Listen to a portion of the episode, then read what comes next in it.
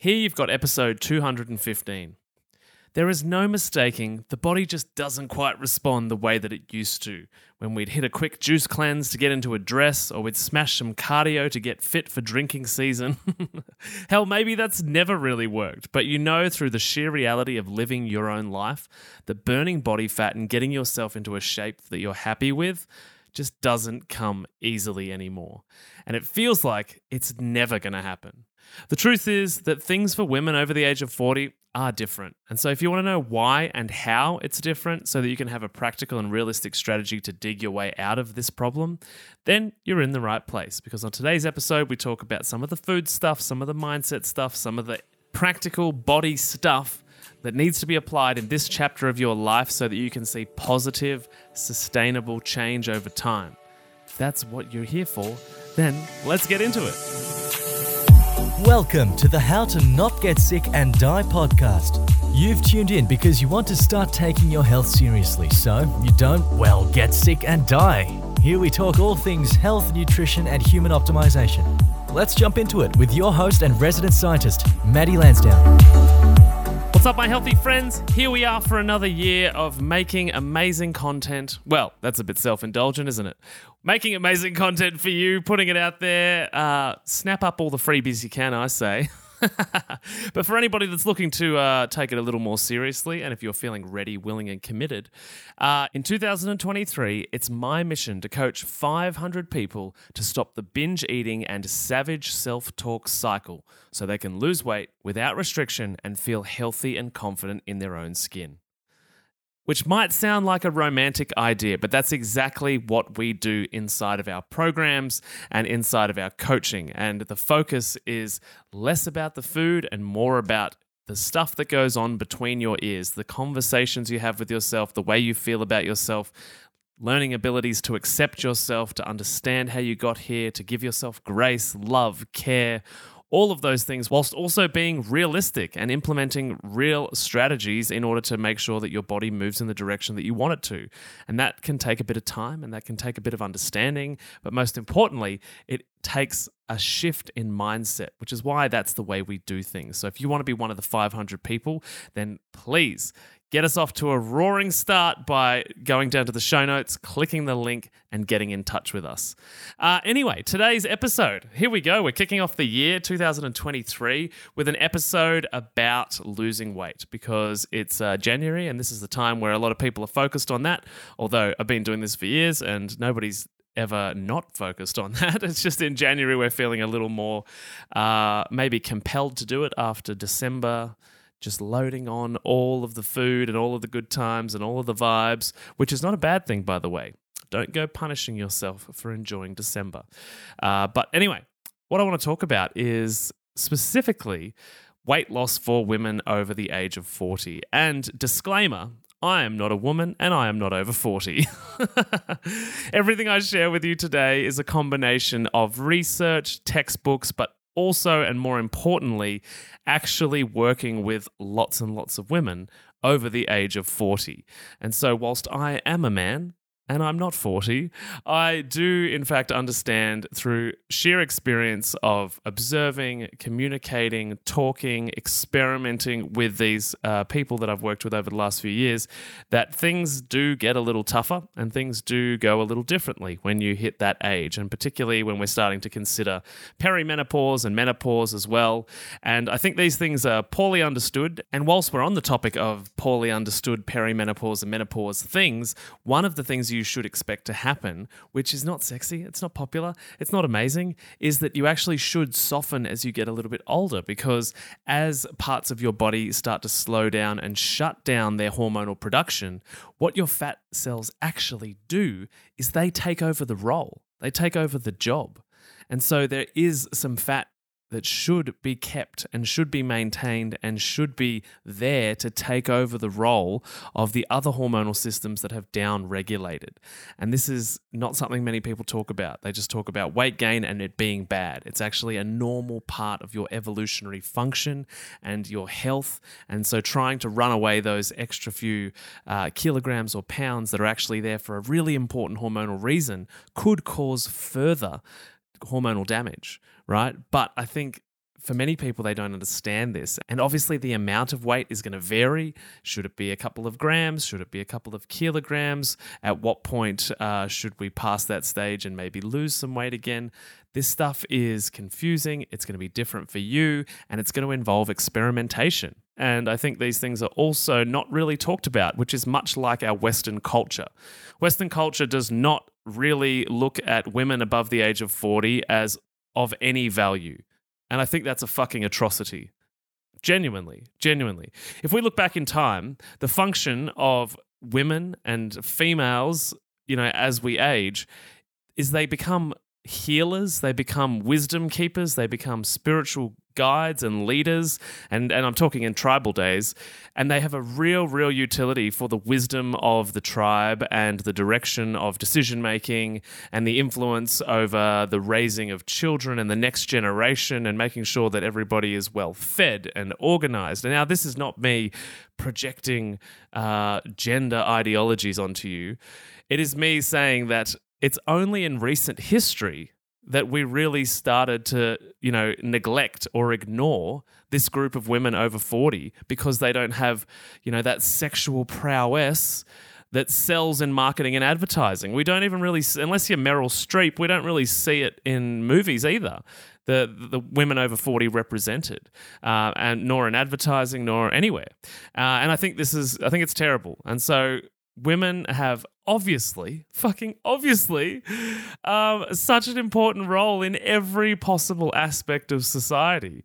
Irrelevant of age, and actually, I would say the older women get, the more relevance they have because they have knowledge and experience and wisdom and intuition that, you know, men could very rarely rival. Uh, you know, this deep knowing and inner understanding, which is just, it's beautiful and it's profound. And I'm all about it and I'm here for it and I love it. Um, and so, I want to talk to you today about weight loss moving into this phase of your life. And I like to refer to this phase of the journey for women as the wisdom years, because traditionally, that's what they were viewed as healers, wisdom keepers, spirituality leaders.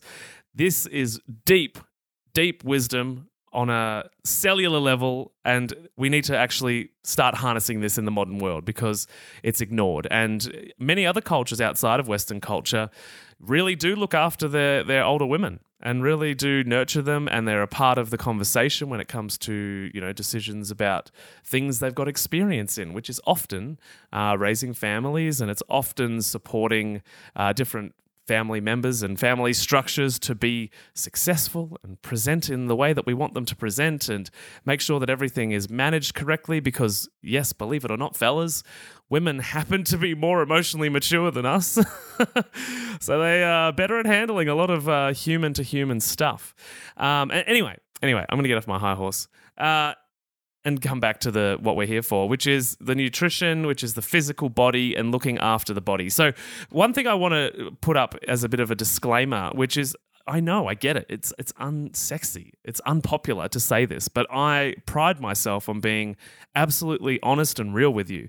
And that is that for many people by the time they get to 40, 50, 60, there are significant cracks in the foundations of your health. And so we get people that obviously sign up to health programs, even some of our programs, uh, and discover very rapidly that they might be able to eat correctly, but there's a bunch of other things that uh, need attention in order for them to actually shift their body weight. And for many people, that is really frustrating because they want it to just be food. And sure, it might have been just food as the answer when you were 25 or 30, but things change over time. And when when looking at any aspect of our health and irrelevant of our age, we have to consider all of the categories. Food and nutrition is just one. We've got hydration is another one. How many decades have you not drunk enough water every day? Toxins is another one. We live in a very toxic world, especially if you live in a city. Uh, we breathe in all sorts of horrific stuff. The water supply has got uh, it's yes, it's clean from bacteria, but it often has um, unhelpful toxins in it as well. Uh, mindset Mindset is how you literally show up to anything you do in your entire life. So if you have had an unhelpful mindset for a while or you're in one now, then that is going to ne- negatively impact every area of your life, which does not put you in a favorable position to actually be able to make positive change and accept the bumpy ride that it will inevitably be. The next one is relationships. Have you got healthy relationships or are they tense and uncomfortable? And yes, believe it or not, this affects weight loss because the longer you've been in this state, the, the higher your inflammation, the higher the stress in your body, the higher the cortisol. And that leads me to the next one, which is stress. Stress can come in all forms. It can come in the form of toxins, it can come in the form of unhelpful nutrition, it can come in the form of damaging relationships. And that relationship can be with yourself. Uh, you can have savage self talk. We took, you know, I mentioned that in the beginning, right? Uh, savage self talk is really damaging because that influences your mindset, which creates stress, which usually leads to a set of behaviors that involves unhelpful food and nutrition. Do you see how it's all related? Another one movement. Making sure that you have been moving your body. If you haven't been moving your body in a significant way for weeks, months, years, and decades, there is likely some cracks in the foundation. And the final one is spirituality. And spirituality looks different for everybody, but it might be religion for some. But the way that I think about it is fundamentally that it is the general energy and perspective that you take to the way that you do anything in your life, right? And the way that you interpret the world that is happening around you, happening for you, happening to you, whatever framing you like to use. So think about all of these categories contribute to weight gain. Weight loss, the strategy you use, the cycles that you go in, how long you commit, whether you commit properly, whether you commit to the whole thing, all of those things, right? Uh, the other thing is that I want to mention is that if you are a woman that's over 40, it's highly likely you've been absolutely drenched, doused in skinny ideology, weight loss marketing that is all about being skinny, skinny, skinny, skinny, skinny, to the point that, you know, for many decades, people were actively trying to be anorexic. Like you would see the Victoria's Secret models and think, holy shit, has somebody fed that woman in a month? Like legitimately, I, I, I remember thinking that as a you know in the '90s when I was much younger. Um, I remember thinking like, oh, like those people look hungry, uh, and we went through many, many decades of that kind of marketing. And look, I think we're definitely moving in the right direction. We're um, in the sense that we're starting to, you know, have social media, which is accepting of women of different shaped bodies because some women have hips and some women are tall and some women have a naturally curvaceous bum because nature and genetics says that that woman is meant to be plentiful to produce offspring. These things are biologically determined and they are okay and they are beautiful and they are amazing. Obviously, we're also starting to see things slip off the deep end a little bit too, which is I don't believe is helpful, which is that we're starting to see, you know, the celebration of obesity and the movement of healthy at every size, which I think is actually a really toxic idea because it's really only been in the last, you know, 30 ish years that obesity has become normal. And it's not become normal because it's beautiful, it's become normal because food companies and agricultural companies and government policy around food has been directly related to profit and not health.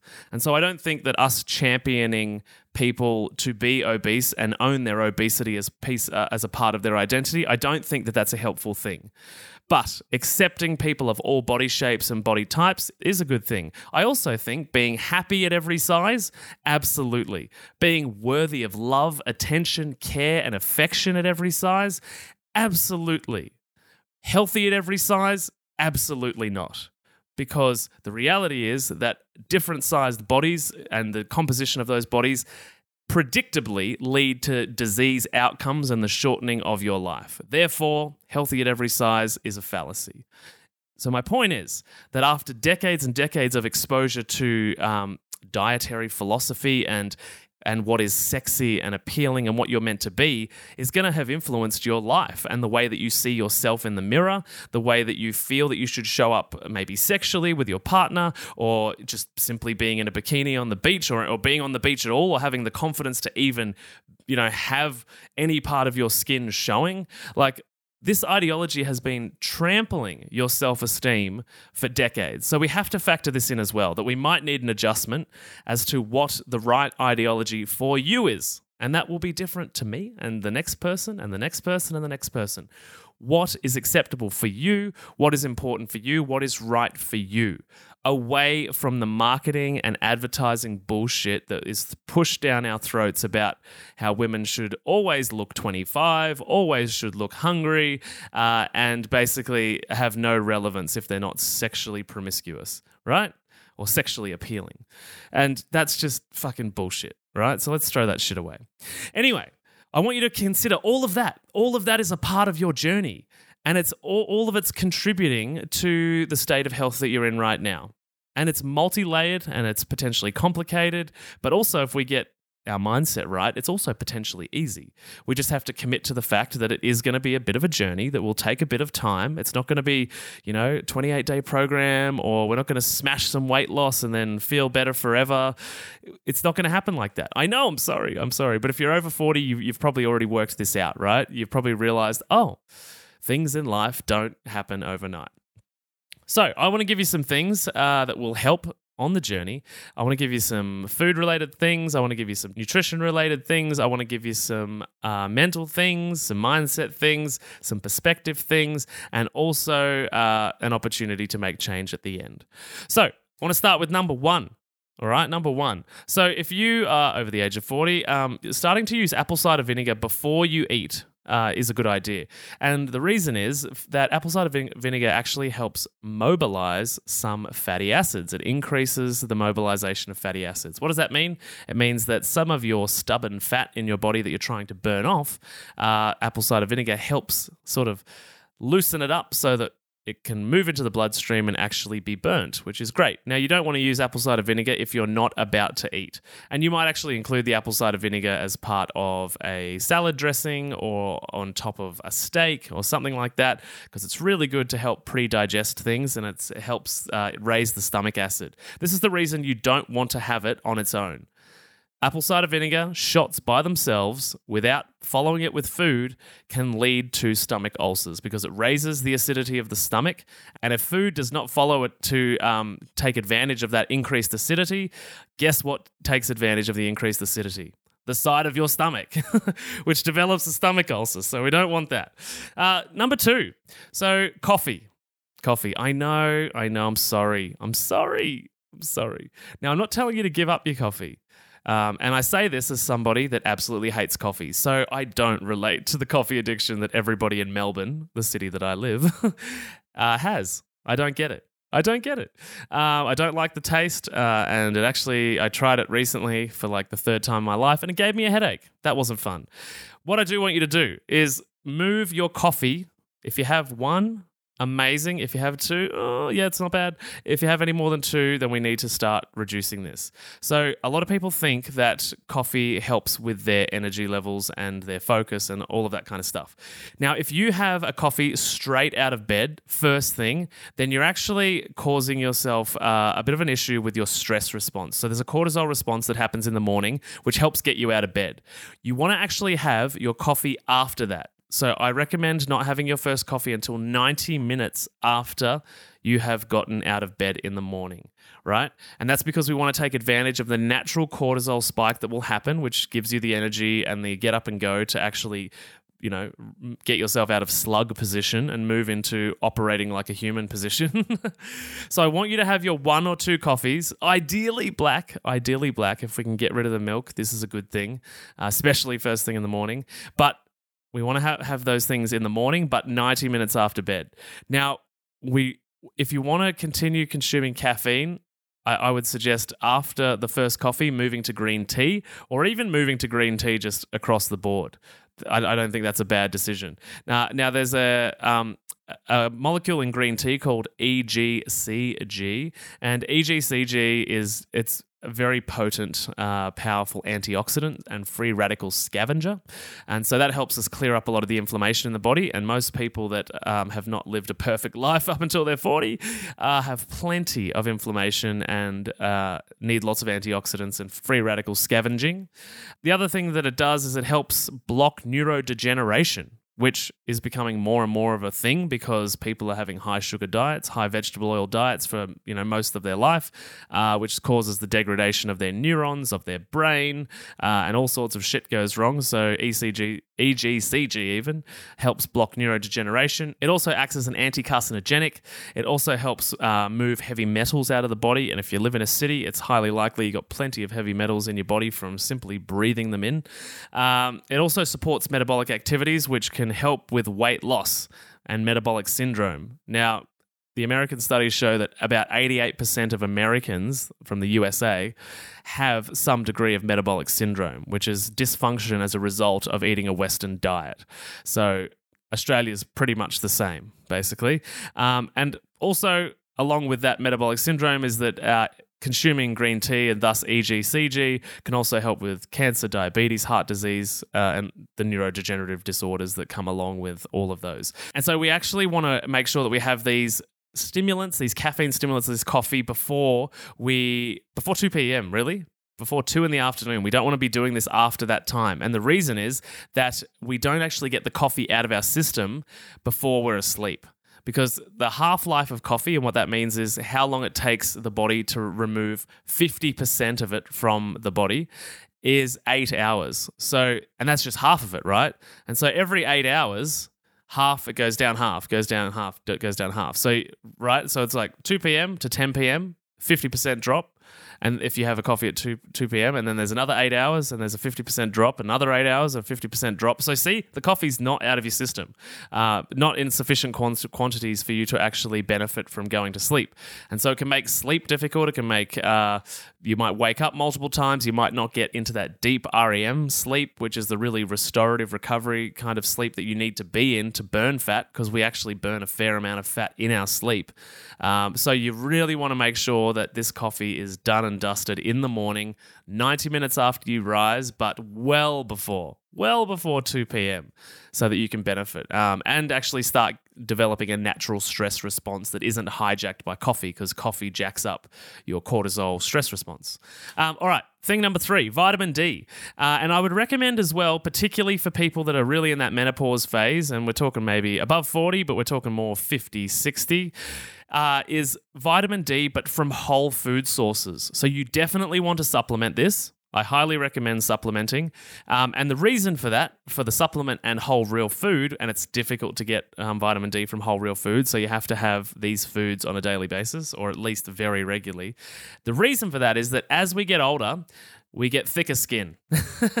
and that's not just because we're old and wise and, uh, you know, we've had lots of shit flung our way and we've gotten better at handling it. But literally, the ability for your skin to convert vitamin D or convert the sun into vitamin D gets more difficult and that process slows down. Your skin gets quote unquote thicker so that, uh, yeah, you're less able to convert it. So actually consuming it orally uh, via food and or supplements is a good idea. This does not mean you shouldn't get sun. You should absolutely get sun on your bare naked skin. Do not stop that practice because there are far more benefits than just vitamin D. You'll still get some, by the way. It's not none.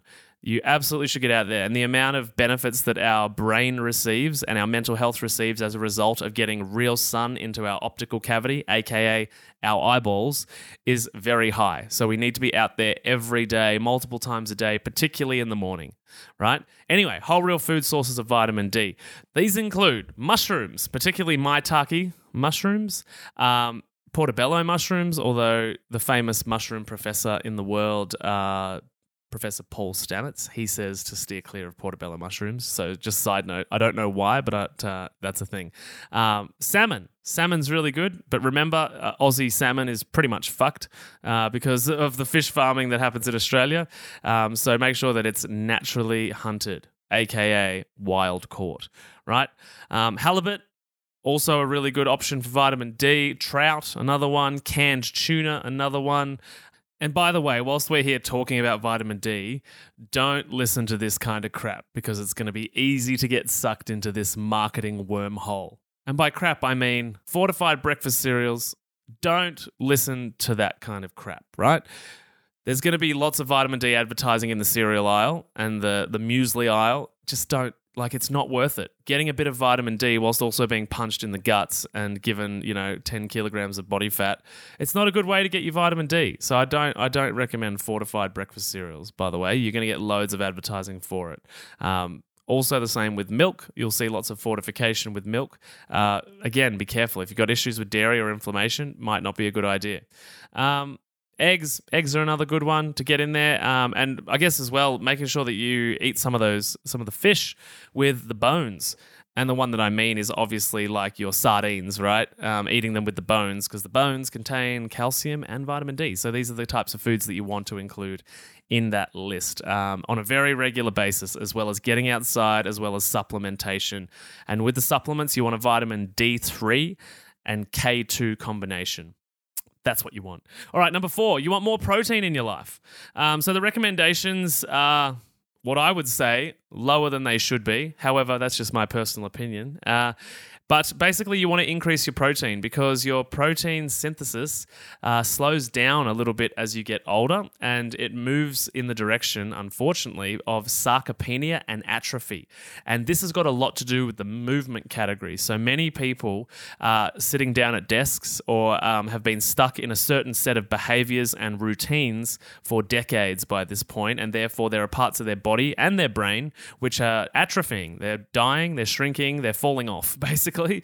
Um, and so we actually want to increase the protein in the diet so that we can um, make sure that this is not happening and we're supplying enough protein to rebuild these tissues. But in conjunction with this is we actually want to be moving more. So you want to be moving more. And, and I recommend resistance weight training. Now, there are lots of ways to do weight training, so you don't just have to go into the gym with the meatheads and you're not going to get bulky. Trust me, I'm a man with testosterone and I have tried very hard to get bulky. I definitely gain a little bit of weight and a little bit of definition, but it's so hard to get bulky. I wish it was easier. My point is that there are a few select women in the world that do bulk up quickly, and they are very much in the minority, right? So you want to lift weights. You can do resistance training as yoga, as Pilates, um, as you can do it as uh, Zumba. Like you could do it. I mean, that's a bit more cardio than than resistance, but there's a bit of both in there. Uh, you could do it as animal flow. So if you haven't heard of animal flow, check that out. I think that's a really really good uh, good practice to do as well. Gets us back to our primitive nature of movement. Uh, I think it's really good. So we want to combine this increased protein with also with increased movement, so that we actually are utilizing the muscles. Because the truth is that um, when we're in a situation with uh, aging, and, and it's not 40 plus, from the age of about 30, we start losing body mass. And by body mass, I mean specifically muscle. So even I have been losing muscle for a couple of years, although I haven't been because I go to the gym enough and I eat plenty of protein. So this is the point is that if you do nothing or if you stay the same as you age, you're technically going backwards because your body is naturally degenerating. And it's only degenerating because there are parts of it that you are not using, right? So we need to increase the protein consumption, step one, um, in each meal. So we need to eat more protein across the day. Uh, and, and protein is usually in the form of animal protein. Sure, you can do your smoothies and milkshakes and whatever you'd like to do with some powders in there. I would not recommend whey protein. Um, but uh, and that's just a general across the board. Sure, if I was to look at some of them, I might say, oh, that one's all right. But generally speaking, I think whey is not ideal. But you might want to move to your plant proteins. My number one recommendation for plant protein is hemp because hemp seeds, and even if you can, you can use the actual hemp seeds, even better. Um, hemp seeds are basically a complete protein, which is what you want. Uh, many plant proteins are not complete proteins. Um, and so, yes, we want to put our um, protein up, movement up, so that we can actually start changing things as we get older because anabolic resistance happens as we age, aka the ability to build muscle gets more difficult. So we have to be in a pattern, and this pattern has to be about wellness and health. You have to show up for yourself every day because it's good for you, not because um, you're trying to get buff and then you end up bailing on the gym because you're like, oh, I didn't get in shape or I didn't get slim fast enough. We've got to take a broader, more long term view on the reasons that we actually show up for ourselves. Now, I also want to do a little caveat here, which is that um, you might have heard uh, about blue zones. So, blue zones are the places in the world where there are a disproportionate number of centenarians, so people that are over the age of 100. Now, they actually preach, and their studies and research shows that a high carbohydrate, low protein diet is actually what is common amongst these blue zones. And then you might be like, well, Maddie, the blue zone people say this. Why are you saying the opposite, which is more protein and less carbohydrates? And my answer to that is that I think a lot of these centenarians, we have to realize if they're centenarians in the period of the study of the blue zones, so the last 30 or 40 years, they lived most of their life before now. Before the bullshit food industry existed, before the stressful world existed the people that are born in those places today, I would put a decent amount of money down to say they will not live to 100 if they have access to the modern world. Right. So we have to be really careful about comparing apples with oranges because that's what we're doing when we look at our, our, modern diet of somebody that lives in a city in the USA or Australia or a city in Europe versus uh, one of these blue zones. It's like, hang on, 70 years of that person's life, the very vast majority that contributed to the structure of that human, the metabolism of that human, happened before 1990, right? And we basically didn't have an obesity problem until the 90s. Do you see what I'm saying? So just be careful when you're hearing information about the blue zones and information about your own life because you're living two very different lives uh, in very different eras of history, exposed to very different realities. Um, anyway, and the other thing is, of course, muscle burns more fat than fat does. So, fat, whilst it's chilling out, doesn't really burn much of itself. However, the more muscle you have on your body, uh, and we've had multiple people on the podcast talking about the importance of this, the more muscle that you have on the body, uh, the more likely you are to actually have a higher resting metabolic rate because your body is burning all of the resources it needs to keep that muscle alive assuming, of course, that you keep it alive as well by simply moving your body on a daily basis. All right, number five, omega 3 rich foods. So, this allows us to increase protein synthesis in the muscles, but also the Western diet has a, a very high ratio of omega 6s to omega 3s, which is actually the opposite of what we want, particularly in vegetable oil. Vegetable oil, you will have heard me talk about uh, loads of which I've done one of the most downloaded episodes we've got, episode 164, The Shocking History of Vegetable Oils. Highly recommend you go and check that out. But because the Western diet is so high in uh, vegetable oils, trans fats, uh, uh, and the really, really damaging stuff that is in all food, including health food, you've got to be really aware of what you're looking for. Um, we've got a diet that's extremely high in omega 6s, which means that that is a high, highly inflammatory state for the body to be in. And actually, we want our omega 3s to be higher, significantly higher than our omega 6s. We don't want zero omega 6s, but we definitely want higher. And most people have much higher omega 6s. So we want omega 3 rich foods because omega 3s act in a kind of antioxidant kind of way, but they also help fight depression and anxiety. And there's a bunch of studies around that. Uh, they can help with your eye health, um, which we definitely want to maintain as we're getting older, especially with the amount that we sit in front of screens. And we should also be protecting our eyes with blue blockers as well.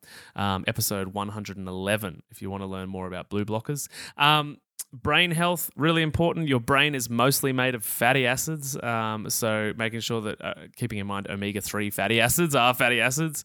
Um, heart disease risks they can manage your um, arteries really well and help manage the i guess symptoms that come up from you know a highly inflammatory diet because obviously if we're too high in um, omega 6s and we and that's inflammatory and we push the balance back in favor of omega 3s then we're reducing the overall inflammation in the body which is going to have a, po- a positive impact on the likelihood of literally any and every disease. Uh, because most disease fundamentally or all disease fundamentally is in regards to dysfunction in the body which is often produced for those outside of genetic mutation stuff, um, is often produced by a state of heavy inflammation or free radical damage. Um, also, metabolic syndrome. So you you know the stuff we talk about when it comes to being overweight. Omega threes are really helpful in that regard, um, and also, there's a bit of research around um, how omega 3s can help autoimmune disease. Um, but more importantly, it's moving the body back in favor of less inflammation and supportive of what it's meant to be doing, right? The next one is number six, which is vitamin C. So, vitamin C is uh, a very powerful antioxidant and it can be used in copious amounts. The interesting thing is, vitamin C does not store in the body. It doesn't store in the body. So you, if you eat it and you don't use it, your body gets rid of it goes down the toilet basically so we have to make sure that we're consuming vitamin c regularly and th- that's because vitamin c helps oxidize fat and back to that managing inflammation so managing inflammation is really important making sure that we're putting in enough antioxidants to manage the chaos that modern life causes us is really really important because um, yeah, otherwise that inflammation builds up and it goes unchecked, and then it leads to fat gain and stress and high cortisol and all of these types of things. Um, so it's really important that we do that. Now, number seven is intermittent fasting. And I say intermittent fasting, but I want you to not hear intermittent starving. Intermittent fasting is not about who can not eat for the longest period of time. It is, however, about understanding the frequency and the amount of times that you should eat each day. And that will look different for everybody. If you are a woman that still has her cycle, then you should actually go through a rotation every month of changing what you do each week. Uh, and, and I've got a protocol and a system uh, in my program in, in regards to how you should do this. And the reason for this is because you're meant to be nurturing your body. Like especially when you're going through your cycle, you're meant to be nurturing your body. And if you're a woman that is in menopause or you don't have a cycle and you didn't nurture your body through your cycle, then we need to do the same in menopause. We have years and years of recovery to make up for. So, intermittent fasting is about knowing when to eat for you, knowing which food to put in when, how many times a day, and how to manage those decisions around your hormones and what the feelings in your body mean and tell you so you know how to go about eating in a way that actually helps you rather than leads to binge, sugar craving, you know, diving headfirst into chocolate and pizza and wine. So, I think intermittent fasting is really important because there's huge benefits for weight loss and metabolic syndrome, aka pre-diabetes, insulin resistance, uh, you know, dementia. It's now called type three. Uh, Alzheimer's is now called type three diabetes.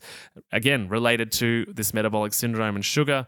So intermittent fasting allows us a way into solving that problem in a really healthy and manageable way but don't listen to the people that tell you to just go 16 hours or go 20 hours without eating.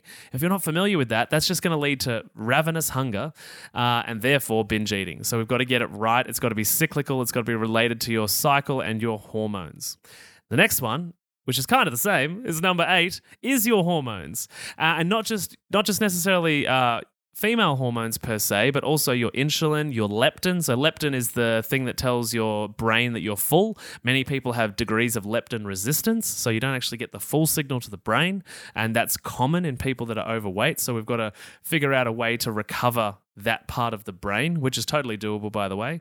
Um, but the other thing is, too, that for women um, that especially above 40 weight moves into the belly area. It might have been like on your thighs or on your bum or in other places or on your arms and you might notice that it's starting to appear on your belly and that's because as you get older the estrogen goes down things start to switch off and by relative measurement because the testosterone doesn't really change too much, or and, and for some people in this phase, testosterone actually does go up. But because there's less less estrogen, it actually moves the body fat to a place where men get it because they have high stress, high testosterone, right? And so they have lots of belly fat. But as the estrogen goes down for women, that body fat moves to the belly area. Um, and also in men, we often call the belly fat stress fat because often that's a result of uh, fat that's unlocked in, reg- in regards to a stress response, so a high cortisol, high adrenaline environment. And then it's repackaged because most of us aren't actually running away from a wild boar or someone with a knife or something terrifying. So we don't actually burn the energy. And the energy just gets packed up again out of the blood and it goes onto the belly. And so Nobody likes that, right? So, we, so whilst there's a drop in estrogen, we actually also do need to make sure that we manage the stress response and the testosterone, and this can be accompanied with weight training. Weight training is really useful here. The other thing is with a drop in estrogen, and this is a really normal thing, is that it actually means that you are hungrier. Estrogen is a part of your feeling full response, and when it drops, it means that you want to eat more for longer, uh, and so you're hungrier, and that results in an increase in consumption despite being in a physical body that needs less, right? This is this is the conundrum of being a woman It sucks, right? It sucks that we've got to do all of this extra stuff. Um, and there's plenty of shit going wrong for men, don't worry. But this is one of the things that happens when it comes to menopause. And so, what, I- what I want you to know is that this is normal. This stuff is normal for your body, for your biology, for your hormones. But there all of this stuff is stuff we can do to move in the right direction of it. Doesn't mean it's going to happen overnight, and it doesn't mean after 40 or 50 years in one direction, we're going to see results overnight either. It might take a little while for us to get a healthy body before your healthy body is ready to let go of the body weight, right? Number nine, mindset and mindfulness, and this includes stress management. So, getting your head right and removing the savage self talk out of that conversation incredibly important. Because if you continue to beat yourself up if you continue to play the victim if you continue to feel like a failure or choose to look at yourself awfully then we're not going to get anywhere. Because somebody that thinks like that inevitably finds a way for it to fail. And some of those people already know it's going to fail before they've started because they've decided that th- this is the luck I have. This is why I mentioned at the start spirituality is a really important uh, aspect of this because it's about changing your fundamental way of thinking about yourself and about your life. And the idea of changing beliefs is huge, right? Like it's like, whoa, I've got to change what I believe. That's that's insane. Like, how am I going to do that? That also doesn't happen overnight, right? Clarity proceeds action. Clarity proceeds action. So, the only way you can get clear on ideas and strategies and belief systems is to just act and start collecting evidence. You will become clear on what's going on once you see evidence, and the evidence happens from your action, right? Here's a better strategy as well. Don't, don't worry about changing your belief. Just assume that you hold a different belief. Just, just pretend for a day just just be like, I'm going to assume that I have this belief and see what happens. Assume, don't believe. It's much easier to assume. Just be like, oh, for this meal, I'm going to assume I'm a healthy person. I'm going to I'm going to make all the decisions a healthy person would and just see what happens. And then go back to being me after that. That's not terrifying at all. The idea of like, you must believe something different might be a bit overwhelming. So we need a good mindset, mindfulness techniques, stress management, self acceptance, the ability to let go, the ability to self nurture, love, care, the ability to put boundaries in place, right? We need all of this. And that leads us to number 10, which is emotional eating and self sabotage. We need to get our hands on this situation. I would argue that, and the reason that I focus on this is because everyone I've ever worked with, and this was before I was even really heavily into the emotional eating world, is that they fall off the bandwagon or self sabotage, or a situation comes up where they find a reason to behave differently, or they can't actually see themselves or believe that they are deserving of good things because they have this cycle that they're addicted to. Like we're all addicted, we're all addicts to our own story whether that be sugar consumption, whether that be the fact that we I couldn't possibly be a healthy person, or I could never look like that, or I could never achieve that. Whatever stories we're telling ourselves, or of weight loss is too hard, or emotional and self sabotage stuff, it's too confronting and too heavy. And yeah, sure, I know I need to deal with this, but like, who's got time? I'm too busy. All of that. See, I'm this, I'm this, this is true, this is that, this is this all of this it leads to emotional eating. It confirms the world that we are in to be true. If the evidence you have for the world that you are in is your life and you continually refer to that guess what? You're going to keep producing the same outcome by living the same life. Don't live the same year 80 years in a row and call that a life because that's the same year on repeat. You can be someone different. You can work through your challenges. You can find other ways to manage your emotions and heal the pain and suffering and savagery and awfulness that has happened in your life. And I know you're probably like, Matty, what do you know? What do you know? And trust me, there are some things I would love to share with you that would give you a lot of context, but I have experienced plenty of awful trauma in my life. And I'm not through to the other side of it either. But the point is, I've been spending a good 10 years at this point uh, working through that stuff. Um, and it's about beginning the journey. And it's about accepting that in order for me to have a better life, a better body, a better health status, a better feeling in who I am, I need to accept and commit to the idea that I am going to be different and that different is a little bit scary and it is a little bit unknown. Everything I've done on repeat for the last 20 or 30 years has continually made me miserable. And I think I'm addicted to my misery. or I'm addicted to the cycle or I'm addicted to the sugar. And I need to believe and assume and hypothesize and experiment with being different. And this happens on a moment to moment basis. We can look at this overarching as like, oh, New Year's resolutions. This year is going to be different. But we actually need to break it down moment to moment, meal to meal, snack to snack, and ask ourselves, what would the healthy version of me do? What would the better version of me do in this particular moment, at this particular meal, or do instead of this snack? Ask yourself that in the supermarket when you pick up the thing that you know that you really shouldn't. Ask yourself that when you go back to have more food. Ask yourself that when the waiter comes back to ask if you'd also like dessert.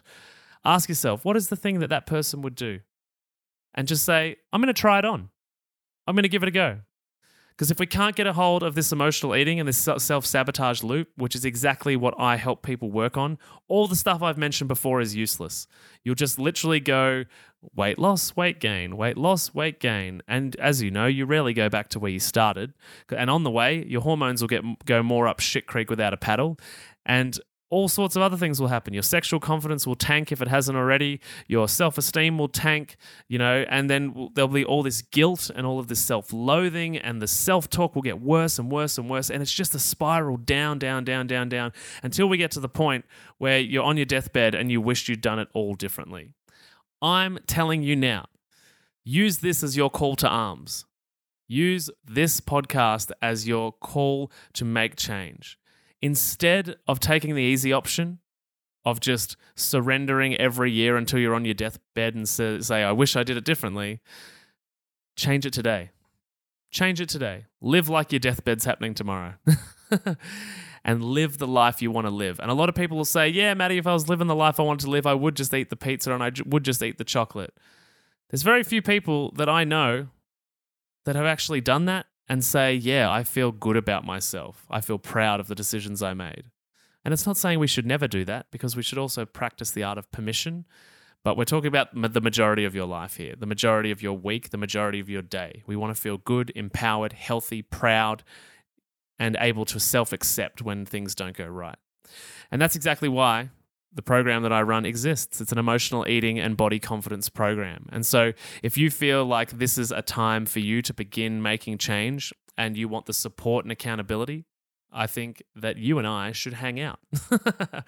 if you scroll down to the show notes below and click the link, which will take you to a conversation with me on Facebook Messenger, and you can send the word program in capital letters. Just send it over, and we can jump into a conversation about starting uh, the year in a really positive way as part of our emotional eating and body confidence program.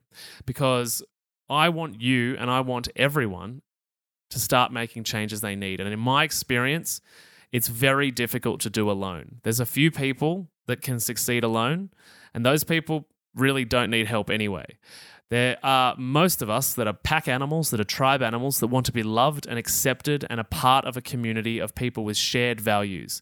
And it's really difficult to make positive progress if you're around people that don't share the vision for your health and your life that you have.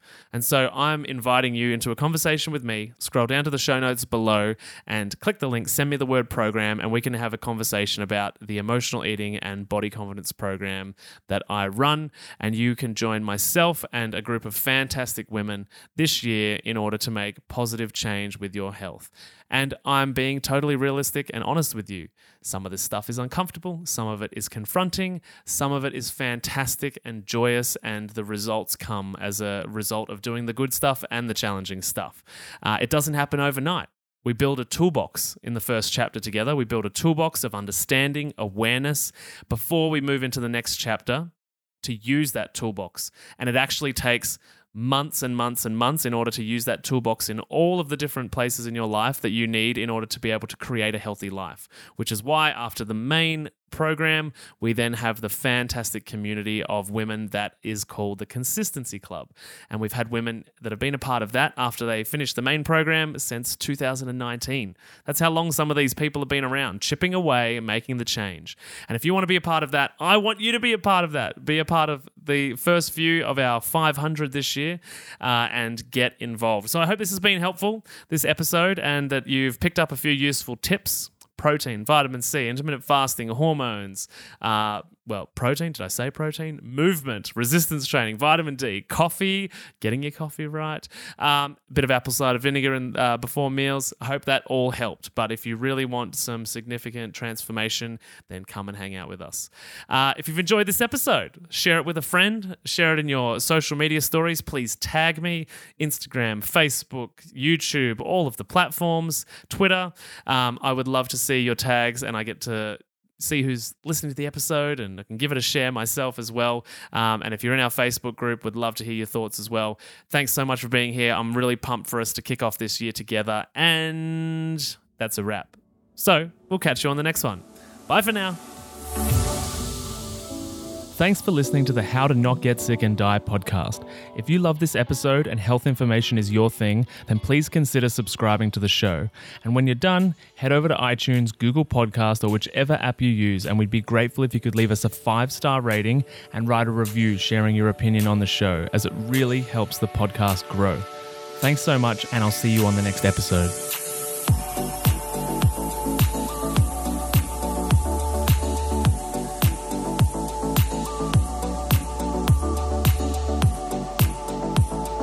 Whilst the presenter that feature on this podcast endeavour to provide accurate information, it cannot possibly take into account your individual circumstances, and therefore the content on this podcast provided by any of the speakers is not intended as advice in any way for any individual, and should not be a replacement for professional medical or health advice of any nature. Always seek advice regarding your personal situation from a qualified medical professional.